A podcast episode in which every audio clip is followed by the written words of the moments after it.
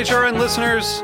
As we celebrate our 15th year, we are deepening our commitment to giving voice to the next generation of food systems storytellers, and we need your help.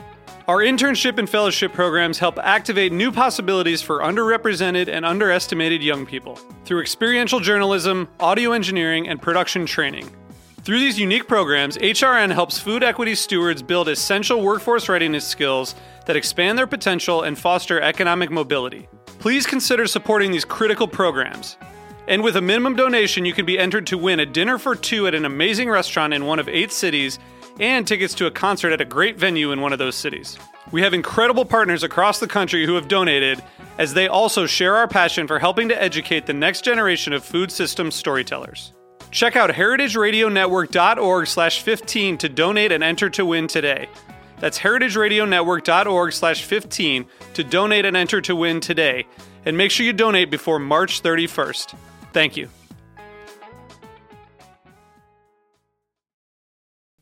Today's program has been brought to you by Tekserve, New York's original and still the best Apple computer, iPod, and iPhone store and repair shop. For more information, visit tekserve.com. Broadcasting live from Bushwick, Brooklyn, you're listening to heritageradionetwork.org. We talk about food, we talk about music with musical dudes. Finger on the pulse, snacky tunes.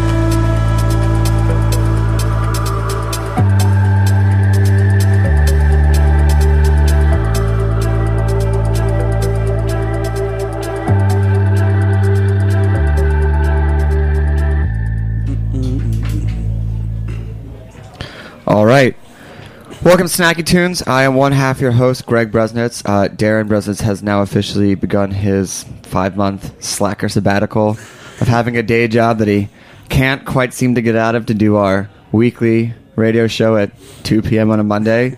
Um, that was just Feelings Gone um, by Beacon, who will actually be live on Snacky Tunes in a couple weeks. I'm really excited about that. That EP is called For Now. Um, it's really, really great. And of course, the opening theme song by Wallpaper. I feel I don't shout out enough that he does it. Um, in keeping with the slacker brother theme, uh, we have got one half the brothers green. Josh, welcome to Snacky Tunes. Hello, hello. Uh, actually, though, your brother is not slackering. He's. Can you talk about it? Yeah, he's he's working right now. We're in the midst of finalizing the the negotiations for season two, so he's taking care of that while I'm here. Awesome. So, It's just a couple of brothers couple brothers from Philadelphia. Yes, Did you know they were from Philadelphia? yes. You guys went to Lower Merion, is Yeah, that right? where'd you go? Radnor. Okay. Yeah, so all right. we're rivals actually. I, 107 years or something. um, yes. So get get out, Get out. get out. Um, let's uh, let's give a little history. Who who is the brother Green? The brother Green. Well, I've been a a brother to my brother. I'm 27. He's 24. So ever since the day he was born, we've been brothers. And I moved to New York about five years ago, actually, with my band, to do that whole thing. You know, the the New York dream. And through the process of being in a band and not making very much money, I started cooking for a lot of people. And I used to have a day job and I was laid off, so I, I needed to just find ways to save. And I always loved food. Like I grew up watching Emeril. Like I'd watch him at like one in the morning. In Can I hear your school. Bam impression? Bam! Pretty good.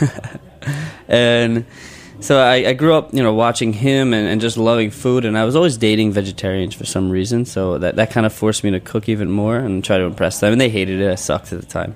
Uh, but I don't know. I mean, I guess all their, you know, the, the not appreciation for it kind of drove me. But my mom also wasn't a very good cook. And, and through the years, my brother and I would cook a lot. So when I moved up here and I needed to make money, I actually just started cooking for people. And people would say, you know, I love your food. Will you throw a dinner party for me, or will you deliver lunches? And just over time, um, it just kind of grew and grew. And more people were asking me to do these personalized things because as people develop different types of diets, or you know, say they wanted to throw a party but they couldn't find a caterer that was willing to work within their means, you know, whatever their budget was, whatever type of food. We just loved to cook, so I would do it, you know. And it kind of took off. And my brother moved in, and he helped because he was really into food. And through that process, my roommate, who was a filmmaker, came by and he just started filming us all the time. And we would just kind of cut her up in interesting ways, and we'd play music and we'd cook. Um, and then when the new Hungry channel came on, which is you know through Electus and YouTube, they really liked us and they had seen some videos, and we did a season. And now we're working on season two.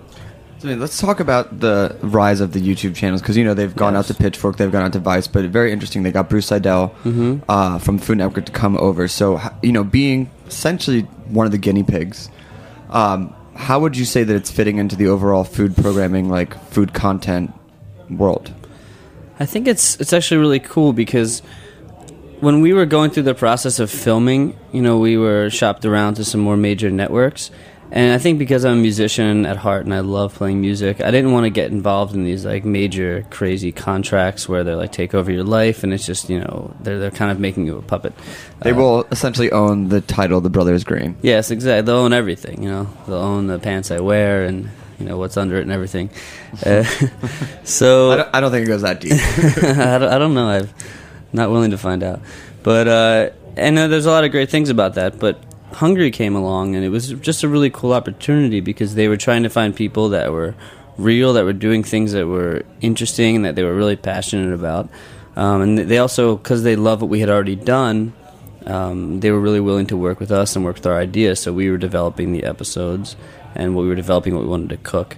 Um, so I think having YouTube it gives people this more directness to what you're actually cooking, um, and I think as more people become aware of food and aware of like the realness to it, you know, and the connection that people can have, it goes away from like the cookie cutter stuff that's on TV, and it gets more like in your face and alive. so how are you and your brother getting in people's face through your show? Well, it's just I mean, there's every episode we try to have a band come on just to kind of help promote that like local scene because we have a lot of friends that are musicians and, and we're always playing. But it's, I think it's really just about inspiring people to get in the kitchen that are maybe afraid to. You know, a lot of times we'll, people will come over to our house and we'll be cooking and they'll see us making like homemade pizza and just rolling dough, and they're always like, "Oh, I can't do that. That's amazing." It's like it's really not. It's just a few ingredients and just take a little bit of time. So we're trying to teach people that if you make things sort of from the homemade basis, where you know what's going into your food, and not even getting too deep into like what the like specific where the ingredients are coming from. So much as just like basic connection that you have to go into the market and buying flour and buying, you know, tomatoes and different things like that. If even just that process alone, if you're doing that and you're trying to cook, it's going to improve your overall lifestyle. Just because you're going to feel better and Now, do the bands play or do they just help out and cook? the bands really just play and they eat too and they'll bring friends over i mean it, it really changes there's no specific format um, truthfully when we first started we weren't sure how the format was going to go. And i think what we've learned through youtube is when people go on youtube they're typing in like how to make pizza or how to make pasta or how to make cookies. So they want that directness and i think that youtube gives you that directness you know? As opposed to like you're, you're watching food network and you're just hoping something you want to cook is on or something comes on that inspires you. Right. This you actually type in it says okay this is how i make it. And and that's what youtube's trying to do. They're trying to make good content because they know people are starting to go there to learn things. So they're trying to find people that are entertaining and people that know what they're talking about um, which has been has been really nice for us because we just like to cook and hang out. And we're not trained chefs by any means. And so we're trying to inspire like the home cook to just pick up a knife and start cutting and see where you lead. So, do you guys post the recipes online as well? Yeah, the recipes. I think there will eventually be a website where everything's kept, but for now it's just under the video. So it's kind of cool because you can go to a video like you know how to make uh, pasta and click on the info, and the recipe is just right there. Uh, so you can watch the video and also just you know follow the instructions if you'd like. That's awesome. All right, well, we're going to talk about what you guys have planned for next season. And uh, Philadelphia cheesesteak. Philadelphia Go- cheesesteak. No, where? The the Philly Philly Philly. No, I'm saying where do you go get cheesesteaks in Philly? Oh, where do I go? You know, I've always had a love for Jim's. I think because of my dad. I mean, I can't say it's my favorite, but it was always like sort of that was always his spot because he he was lived around there. Okay. And also, I had a friend that had the cheesesteak record there, so there was like a. What's the cheesesteak record? Uh, it was until about two years ago, twelve cheesesteaks in an hour and a half, and he broke it when he was fifteen years old. Are you kidding? No. Did you watch him? I did not, but it was a crazy story. He went into Jim's one day and just casually was eating, and he wasn't even that. I mean, he's like five foot seven, like you know, 180 pounds. He wasn't that big of a guy. Uh, he was a freshman in high school, and he saw the cheesesteak record was 11. So he's like, oh, I could do that. Just was like out of nowhere, you know. So like, all right. So they set him up, and if he doesn't eat the cheesesteaks completely, he has to pay for them all. So Which is a big deal when you're a freshman. yeah, exactly. a lot of It's a money. lot. It's like a hundred bucks. Uh, so he goes in, he eats ten and three quarters. He doesn't do it. He fails. So he has to pay for all the cheesesteaks. He comes back five days later and he eats twelve, and breaks the record. What did he do in those five days? I have no idea, but I mean, eating that much cheesesteak could kill you. It's like that's I like mean, twelve feet of cheesesteak. I mean, I have always of the uh, we um, had an au pair growing up, and uh, she was from Ireland, and she came and she ate one, and my mom always tells a story that she's like she just kept talking throughout the night how she could feel like it was growing inside of her, like the bread was expanding and the cheese was clawing and everything, and she like just felt so awful from eating one cheesesteak, Yeah, and absurd. twelve is like, well, kudos to your friend. I don't even know where you'd fit that in Yeah. your body. Like, you have to start going into your legs and your feet. Yeah, I don't. I mean, that is crazy. All right, well, we're gonna play a track um, from one of our favorite favorite bands called Midnight Magic. Um, track called "Same Way I Feel," which they actually played live on Snacky Tunes a number of years ago, which you can find if you just uh, go to iTunes and look for our Snacky Tunes podcast. Uh, and then we'll be back with Josh Green uh, and his love affair. And uh, yeah, anything? Uh, no, I'm excited Okay. to hear the song. Yeah.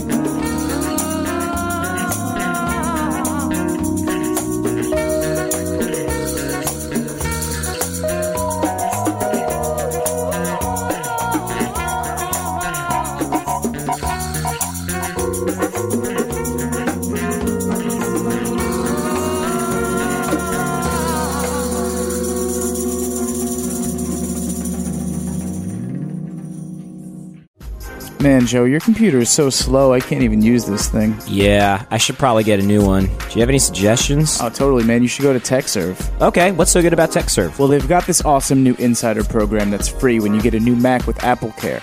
So you should buy your computer there because you get 50% off data transfer, free loaner computers, front of the line repair privileges, an annual Mac tune up service, backup consultation and setup, seminars, and much more. Okay, yeah, where's Tekserve? It's at uh, 119 West 23rd Street in New York City. They're New York's premier authorized Apple reseller and service provider, and you should totally check out tekserve.com for more information. All right, that settles it. I'm headed to Tekserve.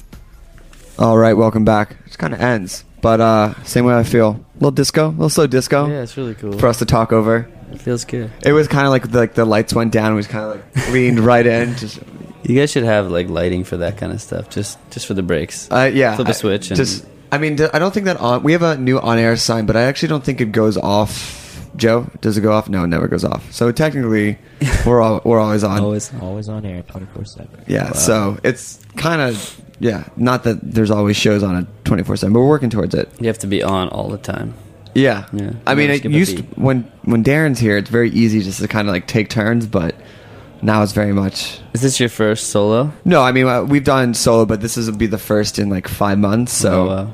my um, You're doing a good job. well, thank you, you, you, so charming. So season two is picked up or being two. picked up Yeah. in the in the way, and, and what's the theme for the the next season?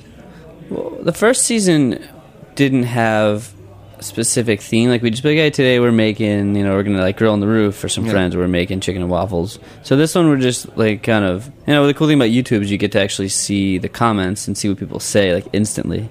You know, so you know if people like the episode or the show. Um, But so- are, are you filming in a way where you can adjust, or it's like you're Not- just going straight through and Not really. I mean, every season. You know, it's Yeah. funny. Like you'll see something. It's like, oh, I didn't like that, and you're like, oh, they're really not going to like the next episode. they're really not? Yeah, you didn't like that, uh, but but we're so this season we're going to do a little bit more of a late night theme. I think because we have a lot of music and a lot of the food we like to cook is sort of based around like entertaining, but not in like a really you know specific way. It's just like have some friends over and you know make pizzas or you know teach them how to roll sushi. So we're doing things like that. It's like a midnight munchies type thing. Okay. Then you were telling me about the Philly, Philly, Philly cheesesteak. Yeah.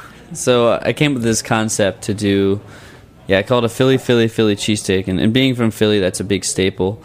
Um, so the the idea is to make a Philadelphia style soft pretzel bun, um, and then make a Philly cheesesteak. You know, chop up the steak, and then for the sauce, instead of just the whiz, it's a Philadelphia cream cheese sauce.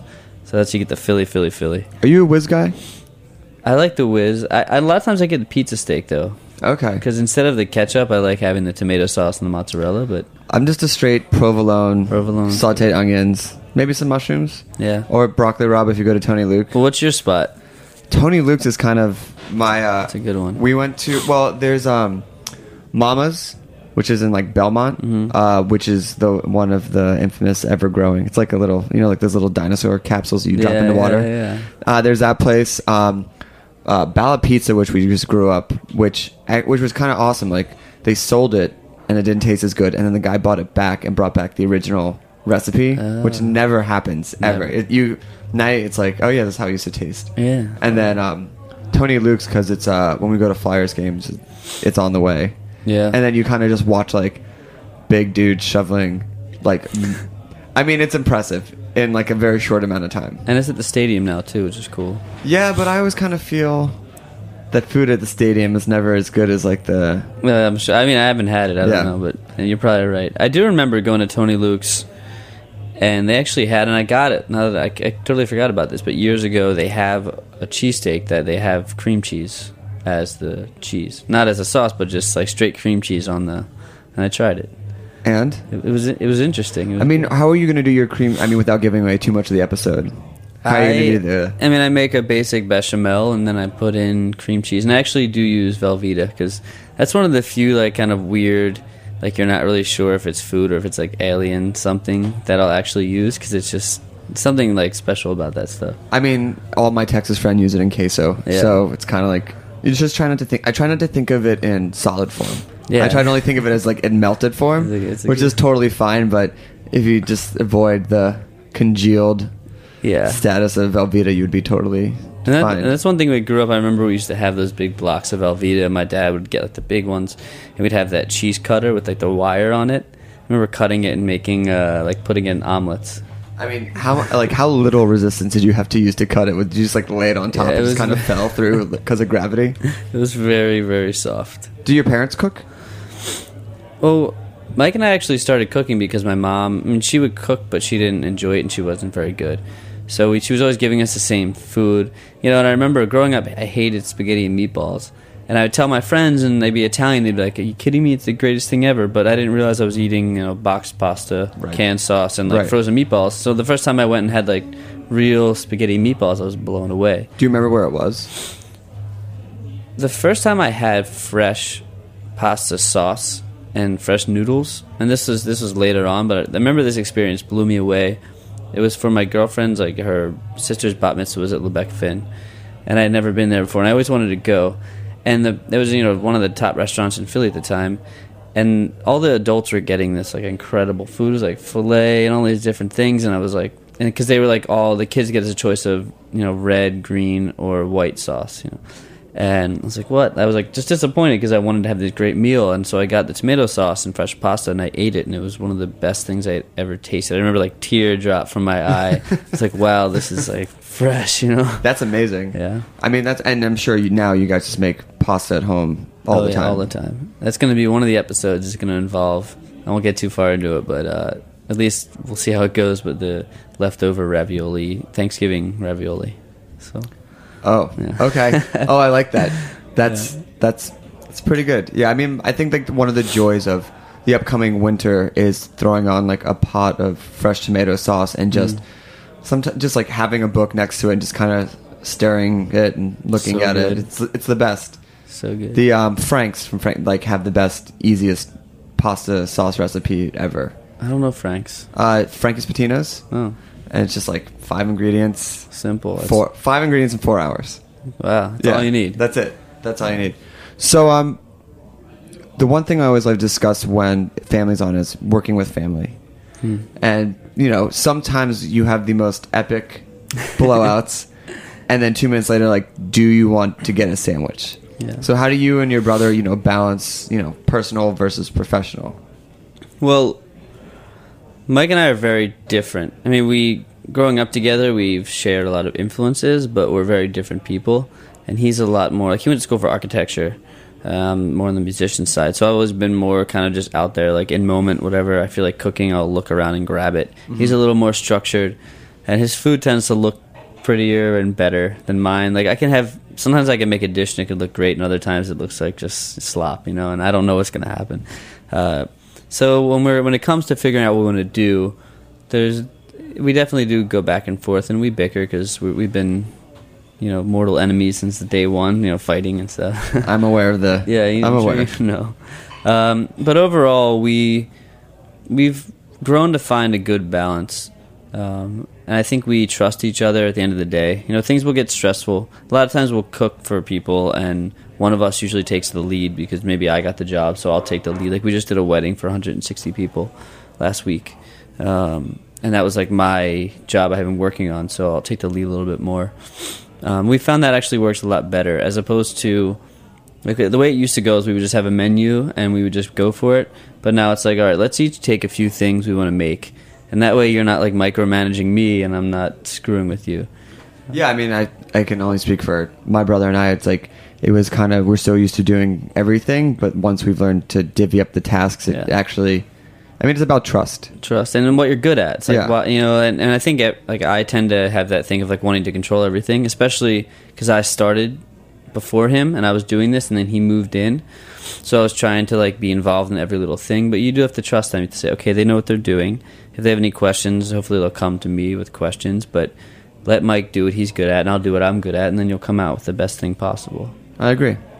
All right, well, well, thank you for coming on. Yeah, you give people the nuts and bolts of where to watch season one and find you guys and hire you guys. Yeah. Yeah, just search for Brothers Green on YouTube, or you can go to youtube.com slash hungry, but if you just type in Brothers Green, all our episodes come out. Awesome. And then do you have any? Sh- you have shows confirmed for CMJ? Yeah, we're playing at Rockwood Music Hall um, on the 17th. We're playing a show at Mercury Lounge on the 4th, and then at Music Hall Stage 2, I think it's, it's whatever Thursday is. Amazing. Yeah. And is all that information? Where is that living? It should be, the band's called Canon Logic, so if you go to our. Oh, you guys are Canon Logic. Yeah. Okay. Makes sense. No, well, I'm. see your flyers all over the neighborhood. yeah, so yeah, of course, I guess you've seen Yeah. seen the flyers. We've been here for a long time, Yeah. so Okay. Well, next time we'll have you guys come play live. Yeah, I'd love to. Um, and bummer on the band today, whose van broke down. Of course, yeah, of course. a shame. Yeah, the 2 a.m. like frantic phone call, like uh, uh. It's like, hey, we got more shows. Um, well, thanks for tuning to Snacky Tunes. Uh, next week we'll be back with more episodes about food and music. Uh, we're gonna take you out today with the band Lucius. Uh, the track is called "Turn Around," "Turn It Around," and all these tracks can actually be found online later this week um, for our column with Bullet Magazine of the same name, Snacky Tunes. So if you're listening to a podcast of this, it'll be up. Thanks, Josh. Thank you. Lucius is great, one of my favorite local bands, actually. Oh, So well, works there it is. well, Yeah. Yeah. Well, I planned it. I figured. Here we go. Uh, thanks for listening, and we'll see you next week.